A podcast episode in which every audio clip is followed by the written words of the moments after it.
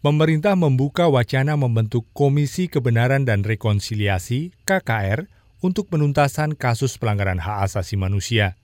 Sayangnya, Komnas H A M punya pandangan berbeda. Siapa yang berpihak pada korban?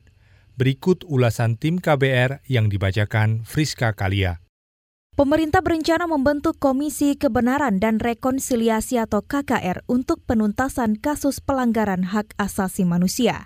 Staf khusus Presiden Bidang Hukum, Dini Santi Purwono, mengklaim pembentukan K K R untuk kasus pelanggaran H A M masuk sebagai prioritas. Dari pemerintah, kita kan sudah masukkan usulan-usulan untuk R U U ya dalam prolegnas. Nah itu dalam usulan pemerintah itu sudah ada. R U U K K R merupakan salah satu uh, yang masuk dalam list prioritas. Gitu untuk untuk uh, prolegnas dua ribu dua puluh ya. Jadi itu merupakan apa namanya bisa dilihat sebagai komitmen dari Pak, Pak Jokowi untuk memberikan suatu realisasi daripada janji yang disampaikan oleh beliau kemarin gitu kan, bukan hanya sekedar janji kampanye, tapi ini kita akan bekerja semaksimal mungkin dan kalau bisa tadi kita juga baru bahas ini jangan sampai kita kerja nggak ada timeline gitu kan. Nanti peristiwanya jadi seperti dulu lagi. Dini mengungkapkan, pemerintah masih merumuskan berbagai aspek soal K K R. Hal tersebut, kata dia, untuk memudahkan pemetaan kasus-kasus yang akan diselesaikan melalui jalur K K R. Putri Presiden R I keempat, Alisa Wahid, menjadi salah satu tokoh yang memberikan masukan terhadap wacana pembentukan Komisi Kebenaran dan Rekonsiliasi. Nah ini yang masih di masih dibicarakan yeah. terus-menerus kan, bagaimana balance-nya mas gitu. Karena kalau uh, K K R ya uh, kepentingannya adalah rekonsiliasi, tetapi kalau saya boleh mengutip Gus Dur ya, Gus Dur itu kan mengatakan bahwa uh, perdamaian tanpa keadilan ya ilusi gitu. Ya, jadi artinya proses ya. Ya, nah sampai sejauh mana, kemudian balance-nya seberapa itu yang yang uh, apa namanya yang masih iya yang perlu dibahas itu ya prinsip-prinsip ya dalam mekanisme itu. Uh, misalnya kalau bukti-bukti tidak ada, harus bagaimana gitu. Alisa berharap pembahasan rancangan undang-undang Komisi Kebenaran dan Rekonsiliasi tetap mengedepankan perspektif korban.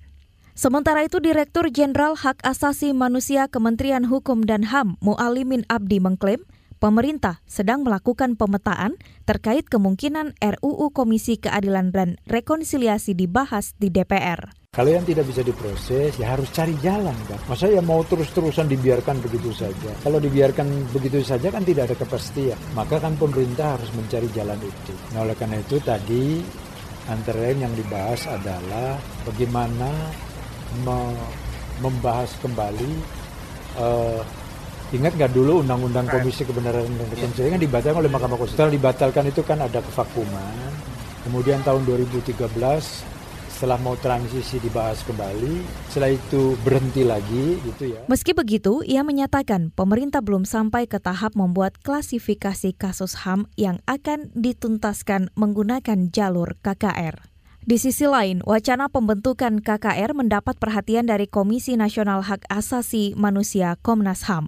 Komisioner Komnas H A M Hoirul Anam mengatakan, berdasar hasil survei Litbang Kompas, enam puluh persen lebih masyarakat ingin kasus pelanggaran H A M berat diselesaikan melalui jalur pengadilan. Nah ini angka ini, angka penting, jadi mohon Pak Mahfud yang eh, di publik seringkali ngomong K K R-K K R, eh, lihatlah eh, survei ini. Gitu. Jadi orang masih juga masih mendambakan soal pengadilan. Mungkin ini juga persepsi umum kali ya, karena ini dianggap kejahatan, orang di, orang ada yang mati, ada orang yang dibunuh macam-macam, yang dia ingat ketika ada pembunuhan, ketika ada kejahatan ya pengadilan, bukan rekonsiliasi. Anam menyebut hasil survei ini sama seperti harapan Komnas H A M yang memang menginginkan kasus pelanggaran H A M berat diselesaikan di Pengadilan Nasional, bukan melalui rekonsiliasi.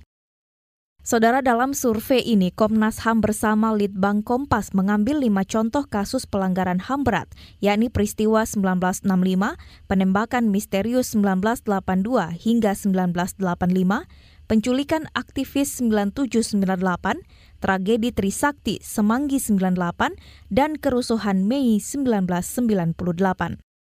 Sebelumnya K K R ini telah diatur dalam Undang-Undang Nomor dua puluh tujuh Tahun dua ribu empat. Namun, pada tahun dua ribu enam, Mahkamah Konstitusi membatalkan undang-undang tersebut.